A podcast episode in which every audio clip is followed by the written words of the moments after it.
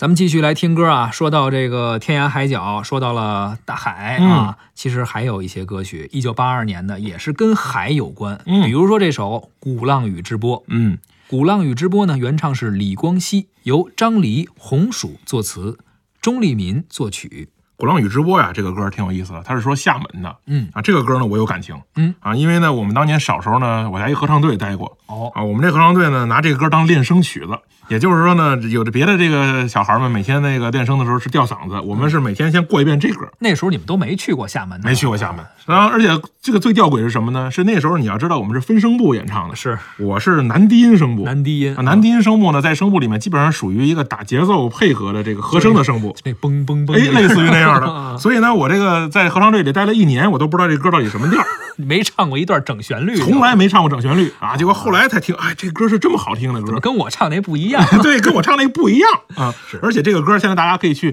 比如说有有机会去鼓浪屿玩的时候啊，鼓浪屿有一个钢琴博物馆，哦，在那个钢琴博物馆里呢，有很多世界上各地的钢琴在那个地方陈列，然后其中呢就有一个钢琴，它自动的，叫自动钢琴，自动演奏这哎，个，它里面有一个机械，它不是电的，它是通过机械打孔，有点像盲文输入那种方式哦打眼儿，它自动，它就会在鼓浪屿那个岛上循环播放鼓浪屿直播。所以这歌真是那个地方的一个代表性哎，曲这个目啊歌曲真的是那个地方的代表性的曲目，而且是象代表呃福建那个地方遥望台湾的两边这个印亚同胞的这种心情，都嗯通过通过这个歌唱出来了，很好听。但是也提醒大家，千万别旅游旺季的时候去鼓浪屿，哎据说那全是人。可不是嘛，那不能去啊。